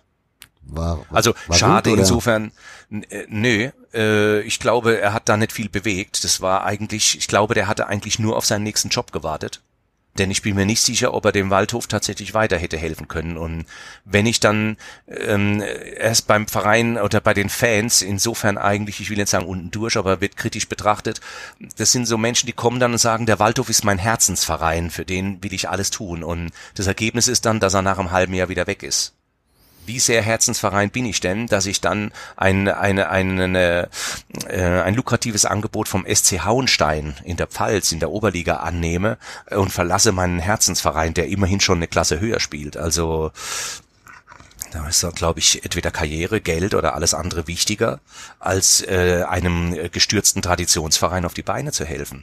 Ja, sehe ich ähnlich kritisch übrigens auch mit Klaus Schlappner. Das ist der Lautsprecher schlechthin, wenn es dem Waldhof schlecht geht. Aber man hat noch nie gesehen, dass der in irgendeiner Form ähm, dann eine Position beim Waldhof äh, übernommen hätte, die ihn vielleicht äh, weitergebracht hätte. Ja, also das ist bei aller, bei allem Erfolg oder was, was auch Schlappner für den Verein geleistet hat, ähm, nach 1986, als er nach Darmstadt gewechselt ist, war dann da, ähm, da, da war es dann mit der Herrlichkeit vorbei. Ja. Klaus Schlappner ist aber, glaube ich, eh mittlerweile eine sehr fragwürdige Person geworden. Von daher. Auf was beziehst du das? Ich meine politisch. Also da kommen ja schon teilweise mhm. schwere Aussagen. Ja, also. weiß ich, ja. Das wird ihm nachgesagt von uns. Ich selber kann es nicht beweisen. Äh, was da genau gelaufen ist, er dementiert es auch ständig, aber Fakt ist schon, dass er auch in seinem Wahlkreis in Biblis in Südhessen angeblich mal für die NPD kandidiert hat. Ja. Das weiß man. Also das, äh, er selber verneint es wohl, aber das lässt sich ja wohl äh, unstrittig leugnen. Und äh, ja, selber habe jetzt mit dem Mann persönlich kein Problem. Ich begegne ihm hin und wieder mal, aber sowohl seine Vergangenheit als auch sein Auftreten sehen ja nur, ich sehe ihn als Person, was er für den Verein macht. Da sehe ich hm. ihn halt nicht aktiv. Aber gut, der Mann ist jetzt auch schon Anfang 70 und war lange in China, ja. Also das ist ja, ich will jetzt aber weder hier was gut oder schlecht reden. Mhm. Die andere Rivalität, die der Waldhof hat, ist Kickers Offenbach. Das mhm. ist jetzt, glaube ich, schon eine, die so in diese Ära, wo wir gerade waren, sportlich so reinfällt, oder? Genau. Das kann man auch sagen. Und die ist wohl auch wieder neu belebt worden durch dieses gemeinsame Aufeinandertreffen in den unteren Ligen. Vorher habe ich die Rivalität nicht so extrem gesehen, wie sie oft jetzt medial auch gemacht wird oder wie, wie du sie jetzt darstellst. Also das hat sich aufgebaut, das war wirklich jetzt einer der wenigen größeren Gegner, die man in den unteren Ligen hat, neben Saarbrücken. Mhm. Und da bietet sich das natürlich schon an, als, sage ich mal, entferntes Derby, äh, den, den, den, den, den gestürzten Traditionsclub Offenbach herzunehmen und dann zu sagen, mit denen haben wir jetzt aber eine besondere Rivalität. Also die hat ja geruht, weil es ja lange Jahre ja eigentlich keine Auseinandersetzungen gab. Wenn ich mal von diesem tragischen, ich nenne es jetzt mal tragisch, obwohl da wahrscheinlich mir einige widersprechen wollen, ähm, Spiel vom Vatertag 1999 denke, wo die sich ja quasi mit Steinen von Block zu Block beworfen haben und eine, ein riesiges, ähm, eine riesige Auseinandersetzung in Offenbach damals stattgefunden hat, im, in der dritten Liga 1997, äh, 1999. Ich war bei dem Spiel anwesend, also ich war auf dem, hm. ich hab, war dort zu Gast, ja. aber eigentlich, mhm. ja, hatte man das im positiven Sinne erwartet, dass das dort schön wird, aber das war ja. dann, ja. Also du hast es auch als Inferno erlebt. Definitiv, also, aber gut, da war auch viel von außenrum, was die Polizei falsch gemacht hat. Also da war von Natürlich. Anfang an eine Menge. Schon die Spielansetzung, schon die Spielansetzung an einem Vatertag und zu wissen, da ist kein anderes Spiel im Bundesgebiet, das lockt natürlich äh, den kompletten deutschen Hoolig Hoolig Hooliganismus nach Offenbach und so hat sich dann da auch präsentiert als riesige Straßenschlacht. Äh, das war, glaube ich, weniger jetzt Waldhof Mannheim mit äh, gegen Offenbach, sondern das war Hooligans gegen Polizisten hatte ich so den Eindruck. Und da, also solche Straßenbilder habe ich danach nie mehr gesehen und möchte ich auch in Zukunft nicht sehen, was da passiert ist, weil da hat, glaube ich, alles gebrannt, Autos lagen auf dem Dach, Mülltonnen, also Wasserwerfer ohne Ende. Also das war schon. Ich habe dann da auch aufgehört. Also für mich war das ein Knackpunkt. Ich bin danach äh, auf die Insel Föhr gezogen. Es war mein letztes Spiel, das ich vom Waldhof in den 90ern oder auch danach bis auf bis lange lange Zeit gesehen habe. Ich bin äh, von der Insel Föhr nur ab und zu mal nach Hamburg zu spielen gefahren, wenn der Waldhof gegen St. Pauli gespielt hat. Und das war aber dann, ja, die Pause brauchte ich dann. Also da hatte ich dann schon äh, zu der damaligen Zeit genug vom Fußball.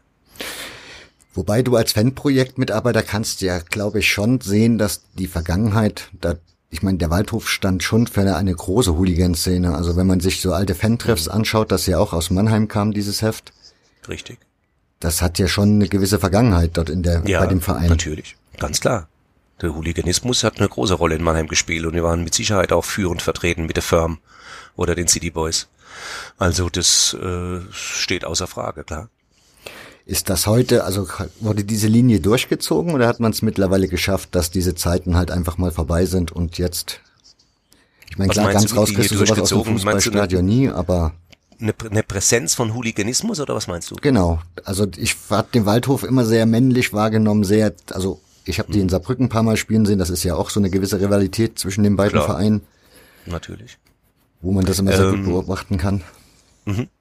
Also ich äh, kann dir sagen, dass aus meiner Sicht oder meiner Wahrnehmung ähm, die Hooligan-Gruppierungen noch äh, existieren, da sind und auch noch äh, meiner Meinung nach einen äh, großen Einfluss auf die Szene haben. Okay.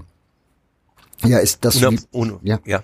Unabhängig davon, was äh, sonst an Aktivitäten äh, passiert mit äh, Treffen, Absprachen etc. etc. mit anderen Clubs. Also das, da, auch da sind sie noch in diversen Kreisen aktiv. Okay. Wobei das ja dann schon die zigste Generation sein dürfte jeweils, ne?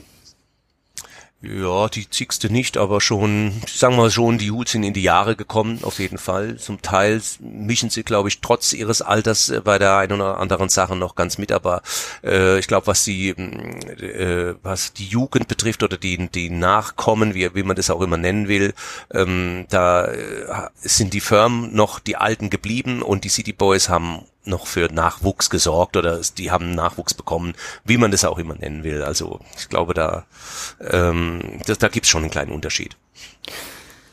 Der Waldhof ist ja trotz dessen, dass wir, wir hatten jetzt eben die sportliche Talfahrt angesprochen, trotzdem noch ein Verein, der extrem viele Zuschauer zieht. Die Relegationsspiele ja. haben es ja im Besonderen gezeigt. Mhm, ja. Ist es dieses eigene. Ding, dieses Waldhof-Ding, dieses wir sind unser eigen, gegen irgendwie mhm. gefühlt gegen alle anderen? Wir sind hier unsere eigene, ja. unsere eigene Insel. Ist das das Ding, was das ausmacht, dass der Verein immer noch so extrem Zuschauer zieht? Nee, ich glaube, das ist dieses äh, Mannheim-Phänomen, von dem ich vorhin gesprochen habe. Im Erfolgsfall sind alle da und äh, wenn dann der Alltag einkehrt, dann äh, geht es rapide zurück. Also es pegelt sich dann zwar immer auf einen bestimmten Stand ein, aber äh, ein leichter Anstieg der Zuschauerzahlen ist jetzt für diese Saison auch wieder zu sehen. Also im Moment bewegen wir uns so im knappen 5000er Bereich. Das war lange Zeit auch äh, äh, wesentlich unter der 4000er Grenze. Aber äh, so langsam hat man festgestellt, der Waldhof ist jetzt dreimal in der Relegation gescheitert. Ähm, könnte es jetzt überraschenderweise vielleicht zum vierten Mal schaffen. Äh, es wächst jetzt so ein gewisser Stamm auch an Fanpublikum, die das auch zu würdigen wissen und die die Leistungen auch ähm, in, in einen richtigen Kontext bringen. Und von daher ähm, erlebe ich jetzt plötzlich eine, eine große Sympathiewelle für, für einen dreimal gescheiterten äh, Aufstiegsaspiranten dass man sagt, das ist ja eine Leistung, dass man das schafft, nochmal aufzustehen, obwohl man dreimal zu Boden gegangen ist. Ähm, das unterstützen wir jetzt, weil das ist eigentlich einmalig und äh, das ist unterstützenswert. Ich finde das ja auch eine extrem herausragende Leistung, dass man das dreimal schafft. Ich meine, auch wenn man am Schluss nie den Erfolg haben durfte dafür, aber dass man dreimal das schafft, jedes Mal wieder aufzustehen und das wieder hinzubekommen und man kriegt wieder den nächsten Nackenschlag und es funktioniert nochmal, Genau. Frag mich nicht, was das mit einem macht, wenn man dann auch noch Walto-Fan ist, in, wie jetzt in meinem Fall. Ähm, ich habe da mal so einen Kommentar dazu geschrieben, dass ich gesagt habe, jedes Jahr, in dem wir in der Relegation gescheitert sind, bin ich fünf Jahre früher gestorben. Also so ungefähr kann man sich das ausrechnen, was da passiert ist, zumal es ja wirklich zuletzt schon fast an Dummheit gegrenzt hat, dass man es nicht geschafft hat die Geschichte da in Meppen, äh, das sind Sachen, die dürfen ja eigentlich nicht passieren, aber wem sagst du sowas? Im, im Fußball passiert halt alles oder kann alles passieren. Aber wenn ich dich dann gerade da habe und du bist ja jetzt Experte in Sachen Relegation, mittlerweile, da der leider da die Relegation, also die Regionalliga Südwest, wenn es um die Relegationsspiele geht, irgendwie echt schlecht aussieht. Hm, ist diese Liga so im Vergleich viel schwächer wie die anderen oder würdest du sagen, das sind einfach diese zwei Spiele und da entscheidet sich halt das alles und da ist jetzt nicht unbedingt ein Qualitätsunterschied, sondern Glück, nicht Glück? Also in der Mappen-Geschichte, äh, da gebe ich dem Trainer eine große äh, Großteil Schuld, dem Dice, dass er da einfach im entscheidenden Moment taktisch falsch äh, gehandelt hat, weil da wirklich Kleinigkeiten ähm, den den Aufstieg gebracht hätten.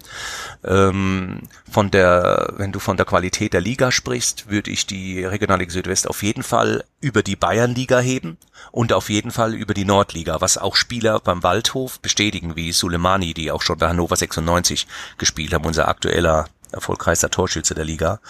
Ähm, das würde ich schon sagen. Ich sehe sie äh, sportlich auf gleicher Höhe mit der Regionalliga West und in etwa mit den führenden Mannschaften der Regionalliga Ost, die ja regelmäßig einen äh, Aufsteiger in die dritte Liga hat. Ähm, aber es stimmt, die versagen äh, dann komischerweise immer in den Relegationsspielen. Es ist ja nicht nur so, dass der Waldhof da nicht aufgestiegen ist, sondern der Zweitplatzierte ja. Saarbrücken oder Elversberger oder wer das war, war ja dann auch immer in, der, in Mitleidenschaft gezogen. Ne? Das, ist so meine Einschätzung. Warum ist der Waldhof im Moment so erfolgreich, dass er jetzt hat dreimal Relegation? Jetzt sieht's ja auch so aus, als würde es dann dieses mhm. Jahr endlich klappen. Ja, kann ich dir sagen, aus meiner Sicht. Ich habe jetzt diese Saison kein Spiel verfolgt bis jetzt. Im Regelfall sehe ich auch fast alle. Ähm, es ist so, dass die nicht nur einen Königstransfer getätigt haben in dieser Saison, sondern tatsächlich zwei oder drei. Und dass sich Leute, die letztes Jahr schon recht gut waren, auch nochmal persönlich weiterentwickelt haben, also auch nochmal gesteigert haben im Fußballerischen. Also ich rede jetzt von gerade diesem Suleimani, der auf jeden Fall leistungsmäßig gar nicht in diese Klasse gehört. Das ist ein Mann, der mindestens dritte Liga spielen kann, behaupte ich einfach. Da hat der Jochen Kienz einfach ein goldenes Händchen bewiesen, ohne dass ich dem Bernhard Rares da jetzt zu nahe treten will, der sicher da auch noch eine Entscheidungsbefugnis ähm, dazu hatte oder vielleicht auch dem Mann im Auge. Und dann kommt natürlich Timo Kern. Also den Mann, den habe ich schon in Waldorf sehr stark erlebt. Aber was er jetzt nochmal hier bei uns umsetzt, indem er sich jetzt hundertprozentig auf Fußball konzentriert, da muss ich sagen, ähm, da wird wahrscheinlich nicht nur der ein oder andere Zweitligist mit der Zunge schnalzen, wenn er so einen Mann im Kader hätte. Das ist auch ein Niveau, äh, was ich lange nicht mehr erlebt habe. Also gepaart einen richtigen Zehner in der eigenen Mannschaft zu haben, der ein Spiel lenkt und der überraschende Sachen macht, äh, mit einem Mittelstürmer, der die Bude trifft. Also ich spreche hier jetzt im Vergleich zu einem äh, Spieler wie Hebig, der als Mittelstürmer ja wirklich der Chancentod ohne Ende war. Äh, der macht halt einfach die Buden und äh, das Ergebnis sieht man. Also äh, da habe ich jetzt zwar nur zwei raus rausgenommen. Da, gibt's auch diesen Kevin Konrad in der Innenverteidigung, ein überragender Mann, wie der seine Abwehr da hinten äh, lenkt und formiert als Kapitän. Das ist auch wirklich äh, äh, lobenswert. Und damit hast du quasi schon die Achse wenn du den Scholz noch dazu nimmst da hinten, der zwar immer auch für irgendein Duseltor äh, gut ist, aber solange die da vorne die Buden machen, darf der hinten auch mal einen reinlassen. Also die Achse Scholz, Konrad, Kern, Suleimani ist mit Sicherheit eine der wesentlichen sportlichen Erfolge. So würde ich es mal auf den kurzen Nenner bringen wollen. Wie würdest du aus deinen Augen den Trainer beschreiben? Also Bernhard, ich würde Trares ja so unter alte Schule verbuchen. Ja. So von außen. Ja würde ich auch so sagen. Aber ich muss sagen, alte Schule gepaart mit ähm, aktuellem oder wie man das auch immer nennen will, Taktikwissen. Ich glaube, der Mann hat so viele Facetten im Kopf, der überrascht selbst mich. Also ich äh, bin ja so ein, naja, ich will Experte ist vielleicht ein falscher Begriff, aber es gibt ja viele Fußballexperten, die auch so ähnlich ticken wie ich und dann vor so einem Spiel immer denken, oh ja gut, bei dem Spiel könnte der Deville jetzt auf der linken Seite spielen und dann nehmen wir den Korte auf rechts und so und dann kommt er mit so einer Geschichte wie Raphael Korte, der Zwillingsbruder vom Gianluca, spielt linker Verteidiger. Und alle vorm Spiel gucken erstmal und denken, was ist das denn jetzt? Wieso spielt der linker Verteidiger? Und der macht dann da ein Bombenspiel. Also der zaubert immer irgendwie neue ähm, äh, Positionen für Spieler aus dem Hut und setzt die an, an gewisse Punkte, wo man zuerst denkt, das kann gar nicht gehen oder das klappt nicht. Und dann machen die da auf der Position tatsächlich äh, klasse Spiele und äh, sorgen dann dafür, dass das ganze System passt. Und der Gegner ist durcheinander, weil er gar nicht weiß, muss ich diesen Korte eigentlich jetzt im Mittelfeld decken, weil der ja eigentlich Mittelfeldspieler ist, warum taucht der plötzlich da als Linksverteidiger irgendwo auf, ja, also das ist schon clever gemacht. Man kann, äh, als Gegner kann man sich schlecht auf den Waldhof einstellen, weil praktisch jeden Spieltag eine Variante kommt, äh, die man unter Dice nicht gesehen hat. Der Dice hat sein starres 4-3-3-System gespielt, ohne ihm jetzt schlecht zu machen. Er ist ja auch immerhin in die Relegation gekommen mit dem mhm. Waldhof. So schlecht kann er auch als Trainer nicht gewesen sein, behaupte ich auch nicht. Aber Trares äh, steht noch so für das gewisse Extra. Also das ist eine rührige Person, ich kenne ihn persönlich auch, äh, der, glaube ich, auch sehr gut mit der Mannschaft kann. Also der ist nicht dieser Oldschool-Trainer, der auch weit weg von der Mannschaft ist oder die Vaterfigur, sondern ich glaube, der schafft es sehr gut, so ein Mischverhältnis herzustellen von Beziehung und gleichzeitig aber auch taktischer Raffinesse, um sich auf den jeweiligen Gegner einzustellen. Okay. Ähm, so, ja. Genau. Zum Schluss würde ich noch mal so ein bisschen, du machst ja Stadtteiltouren, habe ich gesehen. Mhm. Was kann man denn über den Waldhof im Stadtteil Waldhof sehen? Bei dem, also es, wir reden eigentlich hier von drei Touren, die eigentlich ja zweieinhalb. Äh, es gibt ja auch noch die sogenannten Stadionführungen, die ich mit dem Verein in Absprache ähm, auch mache für interessierte Fans ähm, in dem großen Stadion, dessen Name du so ungern aussprichst. Mhm. Und äh, die, die sogenannte Stadtteilführung ist eigentlich äh, eine Führung, die nennt sich äh, Zurück zu den Wurzeln. Die geht quasi los am ersten Gebäude, das 1853 in, äh, in der Industriemetropole äh, Mannheim gebaut wurde, eine sogenannte Mensa der Spiegelfabrik. Und dort hatte eigentlich nicht nur das Leben der Industriekultur Mannheim begonnen, sondern eigentlich auch die Gründergeschichte des SV Waldhof im entfernten Sinne weil von diesem Ort aus, das ist übrigens heute ein schönes Lokal, es nennt sich Spiegelschlüssel, wird von einem leidenschaftlichen Waldhof-Fan geführt und er hat dort ein Waldhof-Museum ausgebaut. Also jeden, kann eigentlich jedem empfehlen, wenn er mal in Mannheim ist, dorthin zu gehen. Er kommt sich dann vor wie in einer anderen Welt. Man kehrt quasi in, äh, in eine Zeit von vor 100, 150 Jahren zurück, weil diese Straße, es ist alles einfach man glaubt es gar nicht sehr urbar, wenn man dort erscheint. Ähm, und so wirkt auch diese Lokalität. Äh, da steht das älteste Gebäude, das in die Spiegelsiedlung damals auch gebaut hat. Der, das einzige, das dort noch ähm, bewohnbar ist. Die anderen Blöcke wurden dann in einem Wahn äh, abgerissen. Und von dort aus geht die Tour los. Dann, es nennt sich Lutzenberg der Stadtteil, ähm, bis über den Waldhof West. Es geht an das Geburtshaus vom Otto Siffling. Es geht äh, an, den, an das Gründerlokal, das komischerweise neben dem Geburtshaus von Siffling steht, zum Tannenbaum des SV Waldhof. Man sieht in dem äh, Bereich das Schlammloch, das, äh, den ersten Platz, auf dem der Waldhof gespielt hat. Der ist heute noch bespielbar. Dort spielt eine, ähm, eine Privatmannschaft, Harmonia Waldhof. Und äh, man kommt an dem Gelände vorbei, wo der Sandacker war, der zweite Platz des Waldhof. Da stehen zwar heute nur noch Bäume neben der Waldhofschule, aber das wird dann halt erklärt, warum und wann der Platz da war. Und man kommt am Seppel-Herberger Platz vorbei. Das ist eine ähm, Institution, die die Bürgerinitiative Waldhof West mit mir zusammen dort erstellt hat. Der 2015 wurde der äh, eingeweiht. Das ist ein schönes Plätzchen, da kann man kurz verweilen.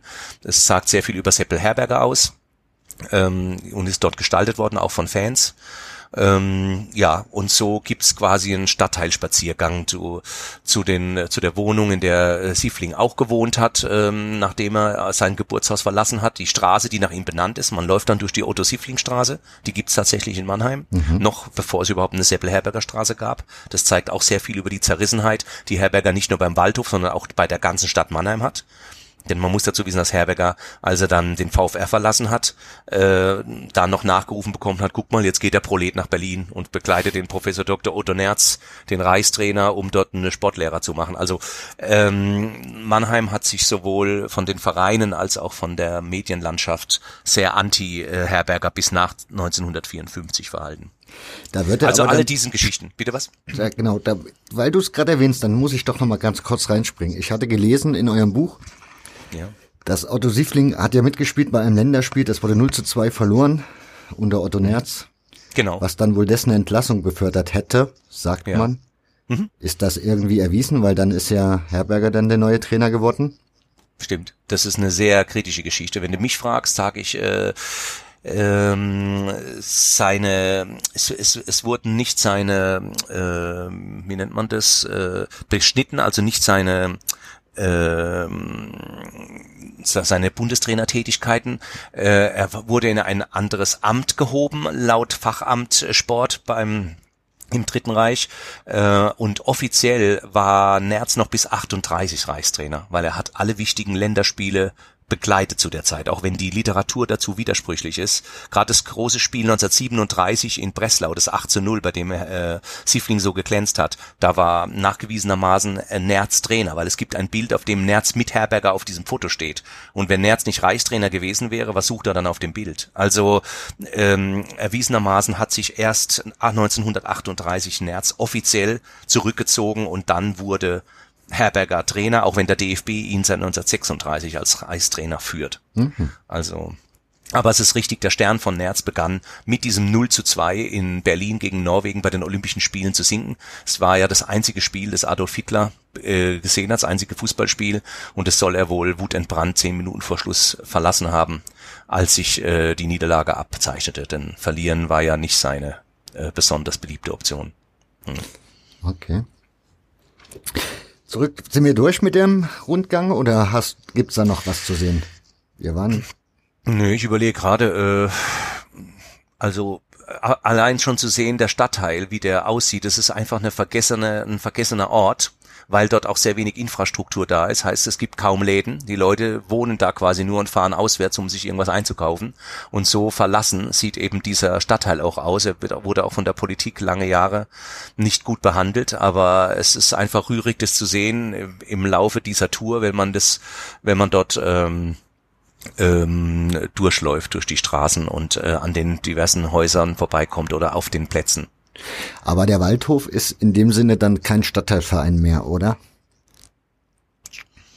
Heute würde ich ihn nicht mehr als Stadtteilverein bezeichnen, weil, wie gesagt, seine Heimstätte, seine Spielstätte ist, liegt direkt im Herzen der Stadt also in der Oststadt, wenn man so will. Mhm. Und äh, auch wenn der, wenn der Spiel- oder Trainingsbetrieb nach wie vor noch am Alzenweg abläuft. Das heißt die Geschäftsstelle, aber warum macht man nicht die Geschäftsstelle, die Geschäftsstelle wieder in dem Waldhof? Ich meine, dann wäre ja irgendwie die mhm. Verbindung ja doch nochmal da. Die Geschäftsstelle ist auf dem Waldhof. Ah, okay. Die ist nach wie vor dort, wo auch trainiert wird. Aber es gibt tatsächlich im Moment Überlegungen, die Geschäftsstelle vom Alzenweg ins Stadion zu verlegen. Mhm. Aber dann wäre er vielleicht draußen, wobei man sagen muss, äh, Waldhof, also noch, er ist indirekt schon noch ein Stadtteilverein, wenn man die Jugendspieler noch dazu nehmen will, die aber auch zum Teil auch äh, von auswärts kommen. Aber ähm, denn der, der Jugendspielbetrieb, ähm, Jugendförderzentrum, der läuft ja nach wie vor auch am Alzenweg. Das heißt, das Museum hast du erwähnt, also dieses ja die, die, na, wie hast du gesagt, Restaurant mit? Ja, das Spiegelschlüssel, Restaurant Spiegelschlüssel in der Straße Spiegelfabrik 314 wäre für die Leute, die mhm. es per, per Navi mal besuchen wollen. Aber ähm, Museum ist jetzt übertrieben, also es ist ein kleines Museum, der hat es mit sehr viel Liebe eingerichtet, er hat äh, eine Wand geteilt in SV Waldhof und Deutsche Nationalmannschaft unter Seppel Herberger. Also das ist schon sehr nett gemacht und hat dann ganz viele Accessoires in seinem Lokal stehen, von alten Fußballschuhen bis zu Pokalen und tollen Schildern und Bildern, die ihn zeigen mit diversen Fußballgrößen. Er selber hat ja auch beim Waldhof gespielt. Mhm. Ähm, der Fritz Hoffmann und äh, ja, also das ist schon, das ist sehr gemütlich. Er kocht auch sehr gut, also ich kann das als gutbürgerliche Küche sehr empfehlen. Und es hat einen bestimmten Charme oder einen besonderen Charme, diese Lokalität. Das kann man schon so sagen. Gibt sonst noch die Möglichkeit in Mannheim irgendwie, also hat der Verein zum Beispiel ein Museum? Nein, hat er leider nicht. Also das ist eine Sache, an der jetzt wir auch als Ehrenamtliche äh, arbeiten in alle möglichen Richtungen. Ähm, es wäre schön, ein Museum mal einzurichten, weil ich weiß, dass es genügend ähm, Utensilien gibt, um eins damit zu begleiten. Es gibt an Spieltagen ein Spieltagsmuseum, das äh, beim Dachverband Pro Waldhof angesiedelt ist. Wenn man also ein Spiel besucht und den äh, Container von äh, Pro Waldhof betritt, da hat da Dirk Plenke, der sich da sehr viel äh, Herzblut und mit sehr viel Herzblut und Mut äh, äh, da so eine so ein äh, paar Vitrinen äh, aufgebaut mit äh, sehr interessantem äh, historischem Waldhofmaterial, mit Bällen, mit Bildern, mit Postern, mit allem möglichen, was äh, auch spannend ist den Waldhof betrifft. Wenn du jetzt schon den Pro Waldhof Dachverband nennst, also das hast mhm. du ja schon ein paar Mal, ich bin nie drauf ja. eingegangen, jetzt dann vielleicht an dieser Stelle. Was macht diesen, was macht der Fanverband? Was macht den besonders vielleicht auch? Ja, der Fender-Verband äh, vertritt die Fanszene zum Beispiel gegenüber dem Verein, was ja momentan auch äh, gerade eine sehr schwierige Situation ist. Wir haben ja eigentlich, äh, bin dir zwar nicht böse drum, aber das, die, die aktuelle Situation ist ja die des Spielabbruchs des letzten Relegationsspiels. Mhm. Und daraus äh, haben sich natürlich ein paar Entscheidungen äh, ergeben, die jetzt nicht sehr fröhlich für die Fanszene waren, um es mal ganz vorsichtig auszudrücken. Das heißt die Schließung der sogenannten Osttribüne, das ist übrigens die Abkürzung für Otto-Siffling-Tribüne. Ähm, da, das heißt, die, die, der harte Kern der Fanszene ist äh, damit ähm, darauf angewiesen, in andere Blöcke auszuweichen, weil es diese Fankurve nicht mehr gibt. Und äh, eine Aufgabe von Pro Waldhof ist es jetzt, ähm, einen Kodex zu erstellen, ähm, um wieder den Zugang zu dieser Tribüne zuzulassen. Und das macht halt natürlich dann auch intensive Gespräche mit dem Verein aus, ähm, um da wieder hinzukommen, um, um diese Fantribüne wieder zurückzuhalten für die Fans, damit auch ein vernünftiger Support zu Hause entsteht. Also die fehlenden Punkte die in dieser Saison, die sind ja zu Hause gemacht worden und ich gebe da auch einen Teil einer fehl des fehlenden Supports der Schuld, wobei gut, vielleicht geringfügig, aber ähm, ein guter Support zu Hause wäre halt schon wichtig. Hm? Ja, war die Auflage vom Verein mit den Verboten es war eine Auflage, die der Verein indirekt dem DFB zugeschustert hat mhm. und der DFB hat die freudig übernommen. Aber wenn der Verein das aufheben würde, wäre der DFB mit Sicherheit der Letzte, der sagen würde, nein, die Tribüne bleibt geschlossen. Aber jetzt müssen natürlich Ergebnisse und Konzepte her, um diese Tribüne wieder ähm, be begehbar oder bestehbar zu machen. Ja, aber du so aus deiner Erfahrung als Fanprojektmitarbeiter, du kennst ja die Realitäten. Was ist da, ja, was, was glaubst du, das, Bringt, wird da irgendwas, wird das für irgendwas bringen oder ist die Konsequenz letzten Endes einfach die Zeit des Grasbecks drüber? Irgendwann wird diese Tribüne wieder da stehen und es geht so weiter, wie es irgendwie vor fünf Jahren auch war naja, wie es noch bis zum 27.05. war. Soweit ist es ja noch gar nicht her, dass die Schließung erfolgt ist. Also natürlich kann man nicht von heute auf morgen zur Tagesordnung übergehen, aber ich rechne schwer damit, dass sehr optimistisch gedacht bis zum ersten Rückrundenspiel am 22.02. gegen den FSV Frankfurt, äh, was übrigens auch ein Jubiläumsspiel wird. Es wird dann 25 Jahre Karl-Benz-Stadion heißen. Ähm, äh, dass da bis dahin der Weg für die Tribüne frei wird oder zumindest eine Perspektive angedeutet wird, dass in naher Zukunft ähm, die Tribüne wieder ähm, ja besuchbar ist. Okay. Ähm, die mit Wormatia Worms gibt's die Freundschaft eigentlich noch? Ja. Ja. Ja, das ist aber ähm, die, mit den Freundschaften ist das ja auch so eine, eine schwierige Geschichte, weil es gibt ja diese äh, Ultra-Freundschaften, also mhm. gerade was auch der Eintracht Frankfurt betrifft und ja. eben auch die ist schon sehr lange anhaltender Anfang der Nullerjahre mit Worms. Mhm. Mhm. Und dann gibt's die alten Freundschaften noch zur Eintracht Braunschweig aus einer Fanszene, als es Ultra noch nicht gab. Die gibt's ja schon seit 1983. Ja. Und im Zuge dessen auch die mit dem FC Basel. Und die Kontakte stehen alle noch? Mhm.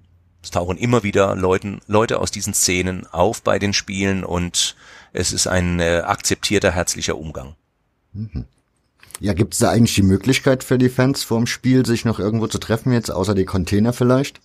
Also sprich, sind da noch Kneipen in der Umgebung, wo man... Mhm. Das ist eine wichtige äh, Kneipe, die noch äh, das sogenannte Walter Brat Soccer Walter Brat, auch eine Legende des Vereins, der dessen Frau diesen äh, dieses Soccer weiter betreibt, auch nach dem Tod von Walter Brat vor drei, vier Jahren. Ähm, und das äh, in diesem Soccer Center, das ist ähm, unmittelbar vor dem Stadion. Dort treffen sich äh, viele Fans, aber es gibt auch andere Lokalitäten in der Dürerstraße zum Beispiel, ein Lokal, das auch so heißt, äh, in dem dann wieder Fans sind. Das ist sehr unterschiedlich. Gut. Dann wäre ich soweit mit meinen Fragen durch. Haben wir irgendwas mhm. vergessen oder sagst du, da hättest du noch einen Bestimmt. Punkt, den du gern loswerden möchtest? Also wenn ich jetzt den äh, Kopfhörer dann abziehe, fällt mir bestimmt noch was ein, was ich vergessen hätte ja, und äh, noch mitteilen muss. Aber ähm, ja, ich, das muss jetzt reichen und äh, ich ja. hoffe, es war informativ genug. Alles klar, dann würde ich sagen, bedanke ich mich bei dir für deine Mühe, deine Zeit, die du jetzt hier investiert hast. Ja, ich danke auch. Und beende damit die Aufnahme und wünsche euch viel Spaß. Bis zum nächsten Mal. Tschüssi. Ja, danke. Tschüss, Nick. Ihr habt's gemerkt, am Schluss ist uns ein bisschen die Zeit fortgelaufen. Es war eine Stunde geplant. Wie ihr seht, ging's dann einen Tick länger. Dafür nochmal Entschuldigung, Martin. Ich hoffe, das mit deinem Anschlusstermin hat geklappt und es war nicht zu viel Stress. Auf jeden Fall, ich finde, das ist eine sehr, sehr schöne Folge geworden. Ich hoffe, euch gefällt sie ebenso. Wenn ihr, wenn das so ist, wisst ihr ja, was ihr zu tun habt. Ansonsten, ja Leute, wenn auch ihr von eurem Lieblingsverein erzählen wollt, tut euch keinen Zwang an. Einfach eine Nachricht schicken über irgendeinen dieser Social Media Kanäle oder per E-Mail. Die findet ihr auch auf der Homepage www.hörfehler.org. Ich bedanke mich für eure Aufmerksamkeit. Wünsche euch noch nachträglich ein frohes neues 2019. Wünsche euch, dass euch eure, all eure Wünsche, die ihr habt, in Erfüllung gehen. Ja, und das soll jetzt endgültig gewesen sein. Macht's gut, bis zum nächsten Mal. Ciao.